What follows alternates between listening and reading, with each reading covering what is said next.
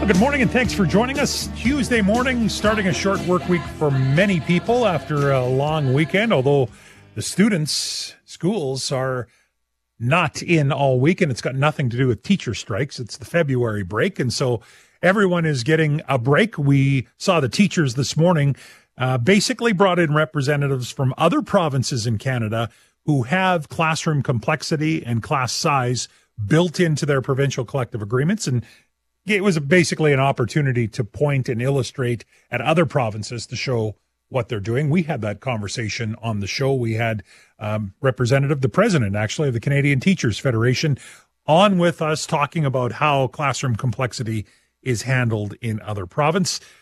The other thing is, we just heard the other day from the School Boards Association. We've been waiting to hear from them for a while. In fact, we've tried to have them on the show more than once and, and we've been declined.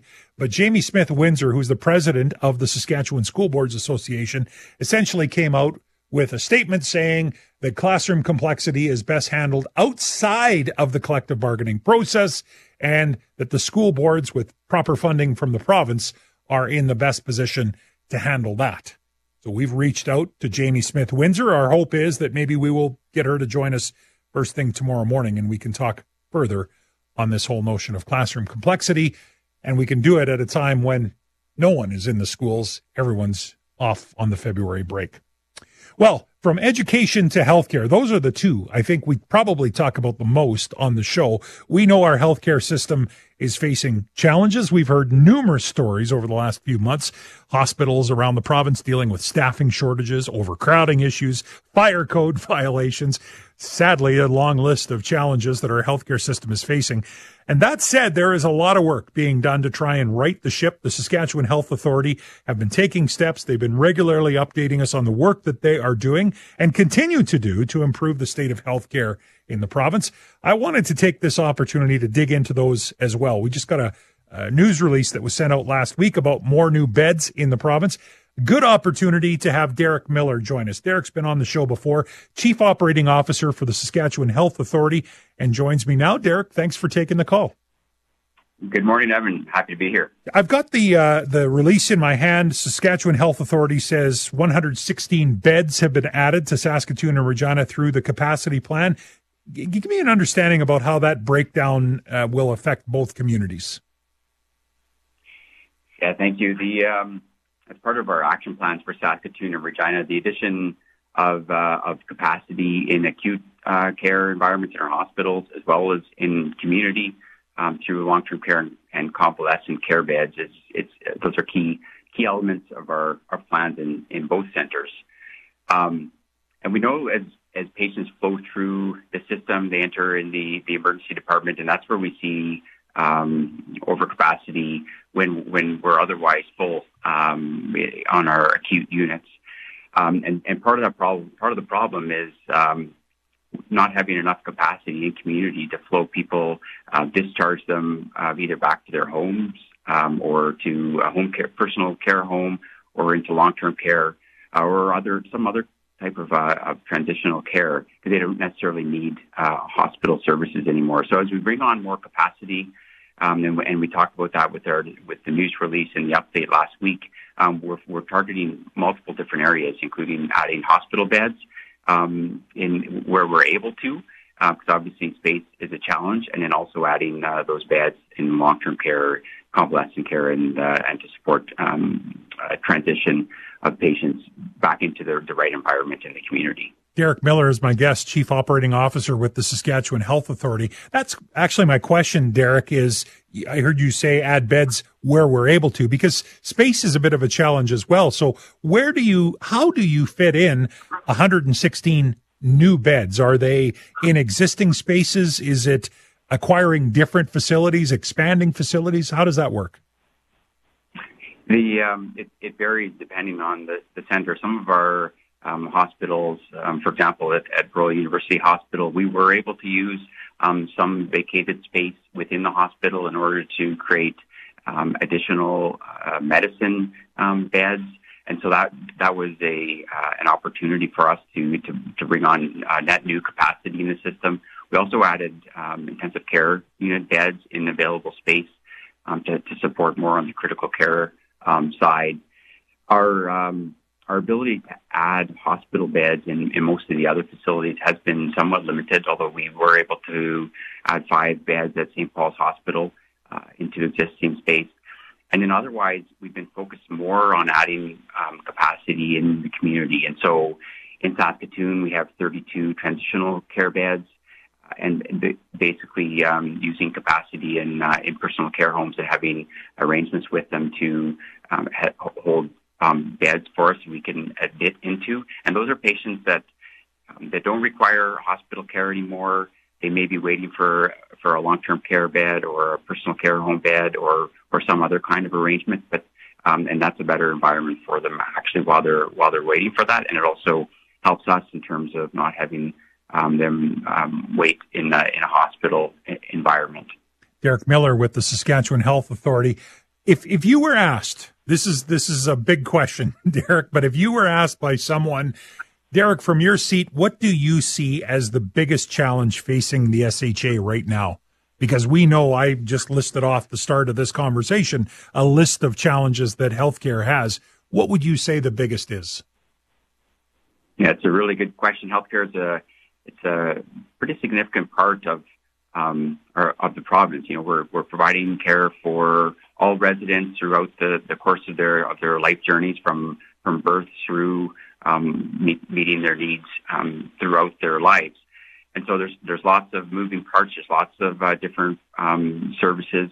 I, w- I would say that we are uh, very focused on um, our capacity challenges that we have in Saskatoon and Regina. That's um, know principally what we're we're talking about here today, and and there's uh, significant investment going into uh, addressing the root causes of that. And we, are talking about adding capacity in be it long term care or uh, in in uh, hospital or in home care services. Um, th- those types of of um, areas where we're, we're, going to get to uh, to the root cause. So I think this is a this is a major um, challenge for us.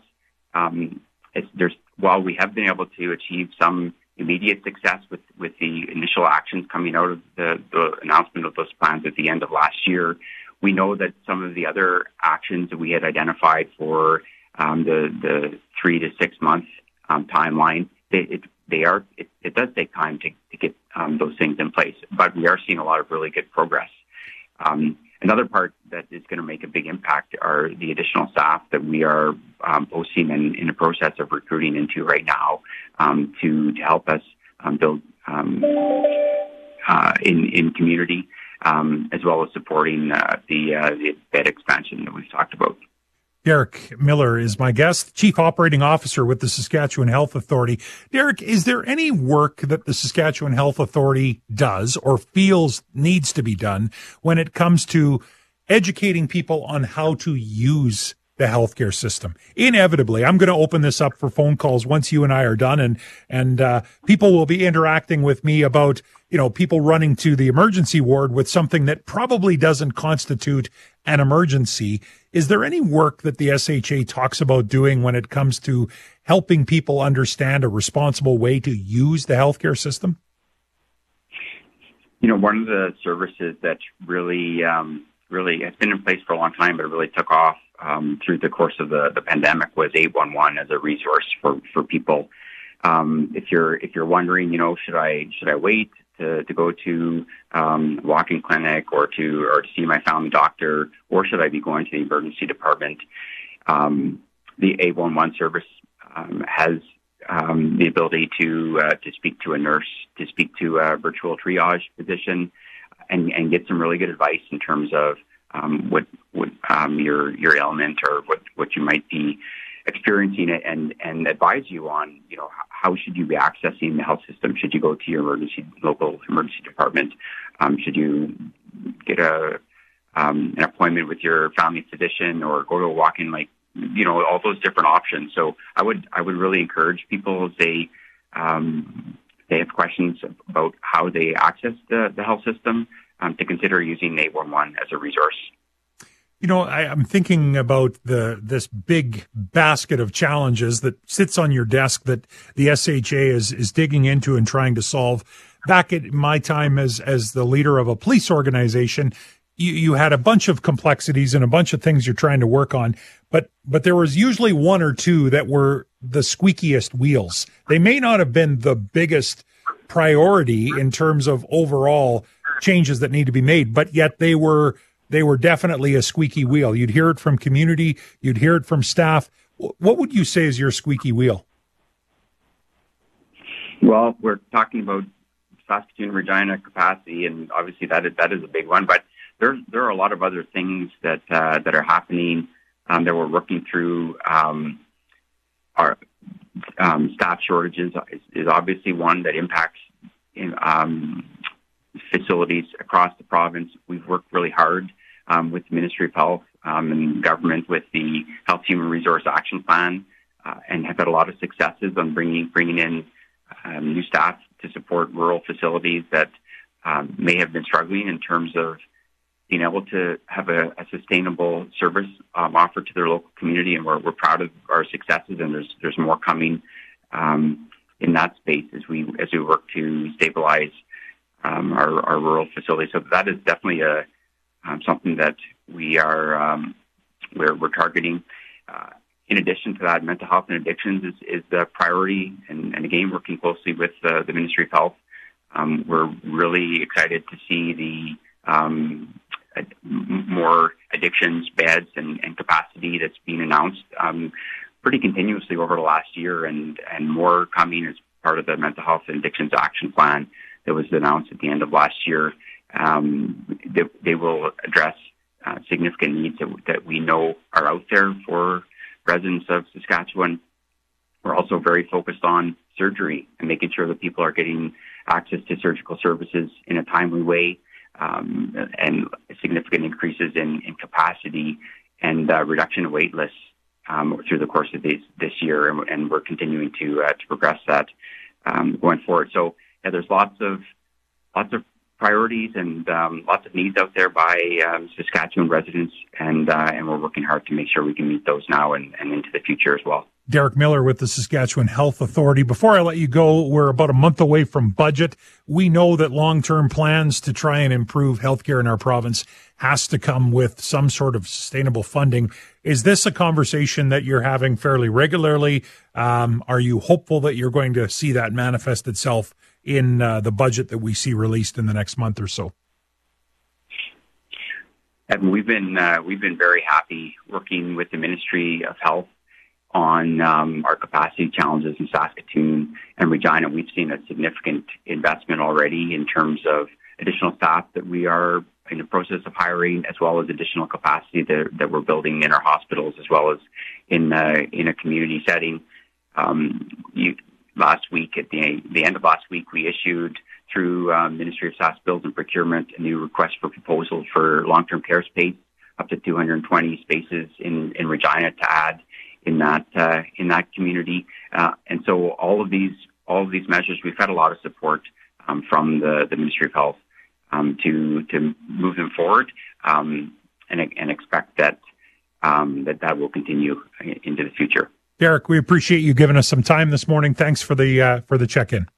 Yeah, thank you very much. Have a good day, Evan. Derek Miller, Chief Operating Officer, Saskatchewan Health Authority, and uh, this in response to the release that came out last week. The SHA have announced 116 beds have been added to both Saskatoon and Regina through the capacity plan. He talked about ac- acute care and long-term care facilities where the majority of those beds went. Well, this is a conversation that affects us all. And that's why we're going to open the phone and the text line up for you for the next little bit on the topic of healthcare. What should the province be making a priority when it comes to healthcare? We got a budget that's going to be released in about a month from now. 1 332 8255. What's your thoughts? What should the province be making a priority when it comes to healthcare? You and I continue the discussion next on 650 CKOM and 980 CJME. Well, good morning and thanks for joining us today. We've uh, had a few good conversations this morning. We went from hockey culture at nine o'clock. We talked about shelters and especially those in Saskatoon right now, which are forefront in the news at 10. Now we're talking about healthcare. And the phone line is open for you, 1 332 8255, asking you the question what should the province make a priority when it comes to healthcare? We just had Derek Miller on. Derek is the chief operating officer with Saskatchewan Health Authority. They, of course, just made an announcement at the end of last week that they've invested another 116 beds added to Saskatoon and Regina through that capacity plan, really focused on acute care and long term care facilities, those beds. What do you think? 1 332 8255. Lots of people that are texting in are already saying, look, people are using the healthcare system the wrong way. People are running to the emergency ward when they don't have an emergency. And as a result, it's clogging it up. That's no doubt. There's that's part of the problem. How we triage people. In fact, Derek talked about the importance of 811. And something needs to be looked at there. 1 332 8255. What do you think the province should make a priority when it comes to healthcare? Some some people are texting in and saying we need to do some streamlining in the organization itself. Saskatchewan Health Authority, some believe, is top heavy, much like they're saying the education system. We need to put funding into frontline staff and services. The amalgamation of health districts was created, and now we've got another layer of management with no savings. Doug, I'm reading Doug's text. He says, I believe this because if there was savings, the government would have put it on a billboard. maybe, maybe you're right. What do you think? 1 332 8255. Phone lines are open for you. Text line is open for you. We are going to take another quick break here momentarily, but I'd love to hear from you what you think the province needs to make a priority when it comes to healthcare. We've talked with the nurses, the Saskatchewan Union of Nurses, a fair bit. Tracy Zambory's been on the show a number of times talking about the fact that it's fine to build new facilities or put new beds in facilities, but if we don't have the workers, the frontline workers, whether it's nurses, whether it's health professionals, doctors, you name it, there's a whole range of workers, paramedics for that reason, for that need. If you don't have the workers, then really it's all for naught. So maybe that's where you think the focus needs to be. What do you think? Where should the province make their priority? 1 332 8255. We will continue the discussion on healthcare. We'll get your thoughts and texts on the air when we come back.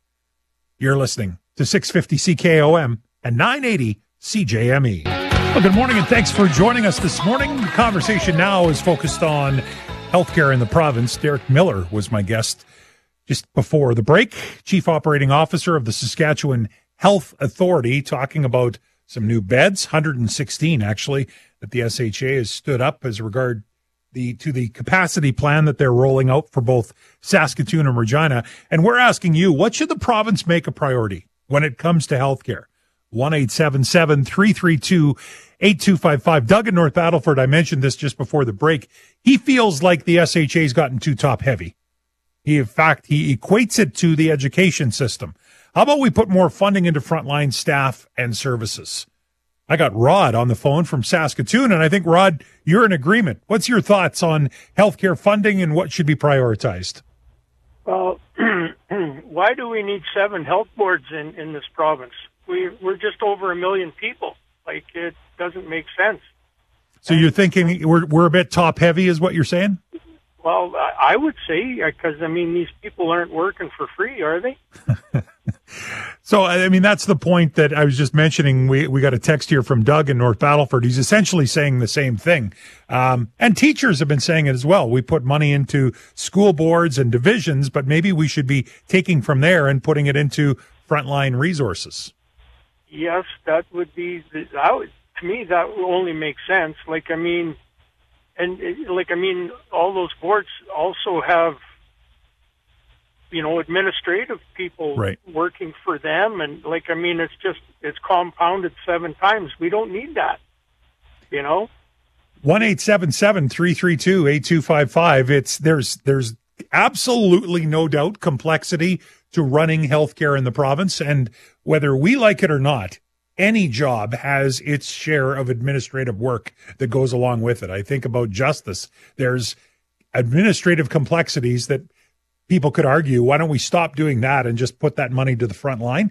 No doubt there's efficiencies to be found, but this is the question. You know, was the was the amalgamation in our province to the Saskatchewan Health Authority was that the right decision? Did it create efficiencies or did it actually add layers of complexity and cost that now we're feeling the effect of? So those are the points there. 1 332 8255. Larry on the phone from Saskatoon. Larry, what are, what are your thoughts when it comes to what the province should be making a priority when it comes to healthcare? Well, there's a long list, but let me try a couple of things. During the pandemic measures, many physicians were, well, they were retiring because they could afford to retire and they were told they couldn't treat the sick people. And if they were going to treat the sick people, informed consent was violated, standard of do no harm, cure must be worse than disease. All those things were violated by the Saskatchewan Health Authority. Nurses included, many of them left the profession, and others in protest, and there will be lawsuits about vax mandates and things like that. Informed consent applies to the patient, but it also applies to a physician or a nurse as a patient or other health professionals.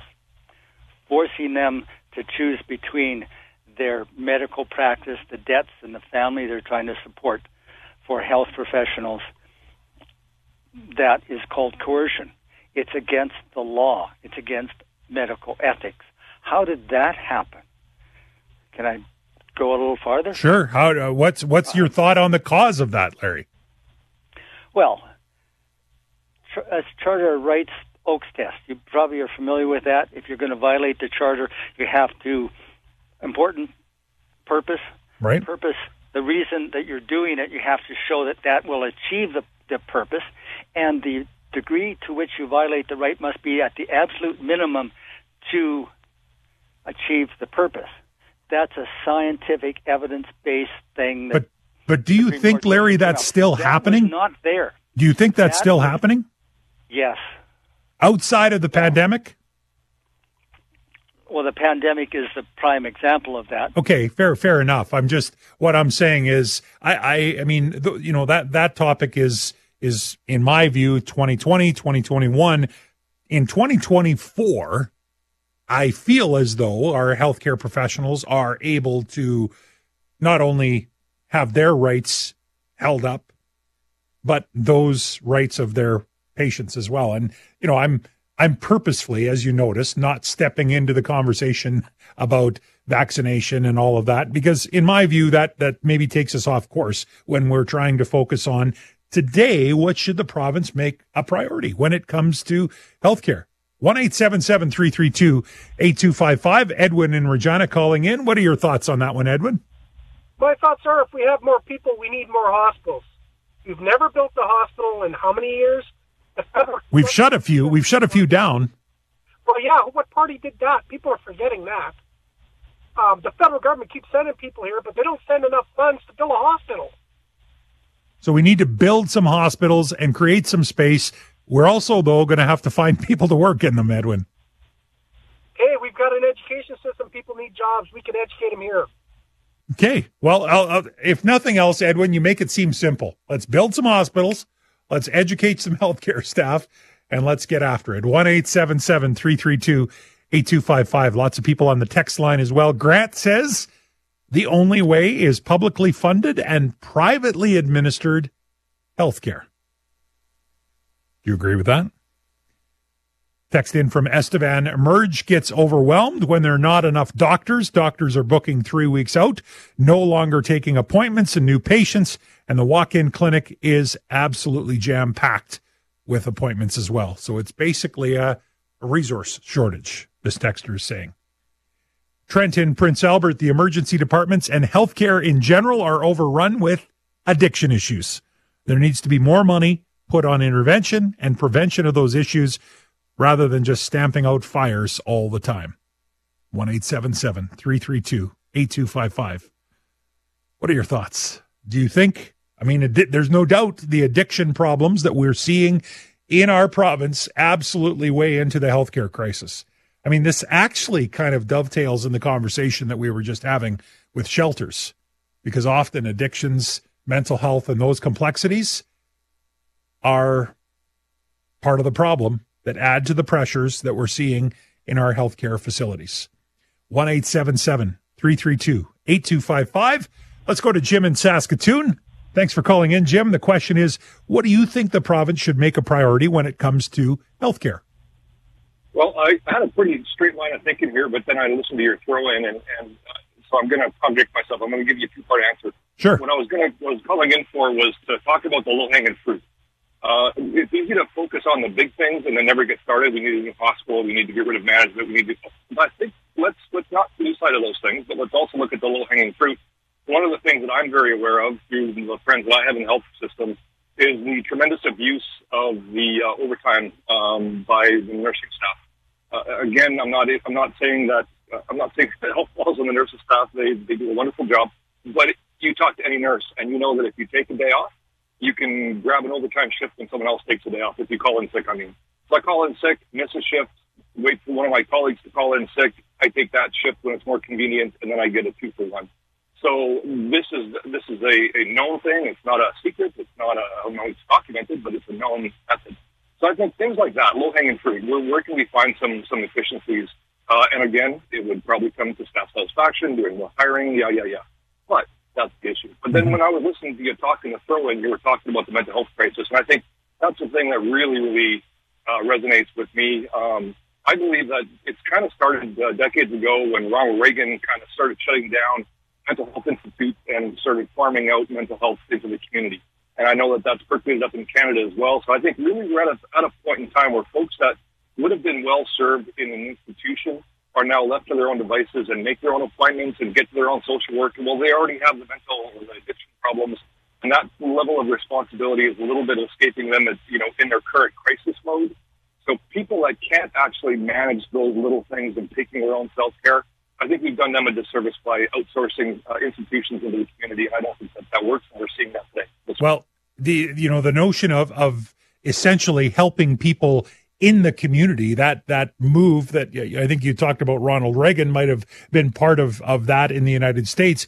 Really, I think it's not a lot different. And I hate to blur the lines between classroom complexity, but it's not a lot different than that discussion when you know that the resources are there. People are absolutely 100% better served that way. But the absence of resources causes everything to collapse. And I think that's what we're seeing is you know, I would I would guess most people, and I'm not an expert when it comes to to mental health, but I would guess most people would argue that doing away with the institutionalized kind of form of care into one that is resource based and you know is a better way to look after and help people that need those supports from a mental wellness and a mental illness perspective. But if the supports aren't there then you know that's Jim's point is You've basically got people that are unsupported.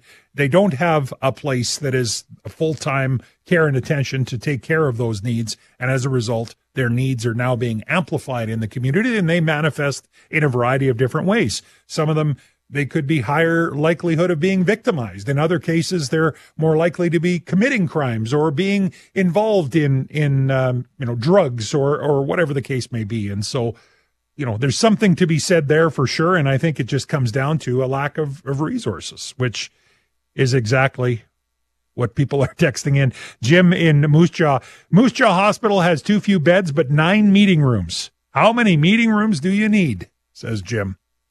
1 332 8255. David in Regina says, I definitely agree that we are top heavy. We have more than double the executive directors than Alberta. And Alberta, of course, has a higher population than Saskatchewan. Why do we have so many executives? Dave says he's an RN in Saskatchewan. Expanding capacity is not a fix. What's the plan to hire and maintain nurses for the expansion? Where are they coming from? We can barely staff the current model. Ask an MLA how much they spend on overtime. It's in the millions. This was the conversation we just had with the uh, previous caller. It's in the millions annually, but it's because of staffing and increased patient complexities. and there is no money to support it. So, I mean, the, you know, the overtime issue to me, and th- this was uh, one of the other things that we were just chatting about there with, uh, I believe it was Jim on the phone. You know, I think in any industry, when you've got a resource deficiency, there is the ability for number one, an increase in overtime. And, you know, I mean, I think it's safe to say overtime can be abused and is in some areas. I will not go as far as to say it's a blanket problem in nursing. No different than it could be when policing at the correctional centers, uh, anywhere that's working shift work, frontline emergency response, overtime, and how you contain overtime is a big part of the problem. And one of the best strategies is staff appropriately. Because if you're staffed up, and then if someone books off sick, but you've got appropriate staff levels, you're not necessarily having to fill that spot in overtime. But if you're running at the bare minimum and you've got no room for cushion, and all of a sudden someone books in sick, then yeah, you're going to have to fill the spot. 1 332 8255. We're going to take a quick break, but back with the uh, last bit of this segment on what should the province be making a priority when it comes to healthcare, right here on 650 CKOM and 980 CJME.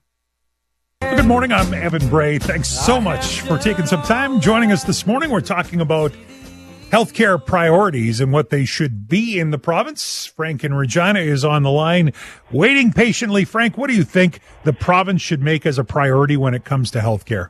Well, good morning, Evan. First of all, I think we've got to get more family doctors because even if you have a family doctor, you're waiting two, we- uh, two weeks at minimum for an appointment. Well, if you've got a cut or something that needs to be dealt with, you end up running to emergency because it's the only way you can get it addressed. When this could easily be done in a doctor's office, have if we had more doctors available. Mm-hmm.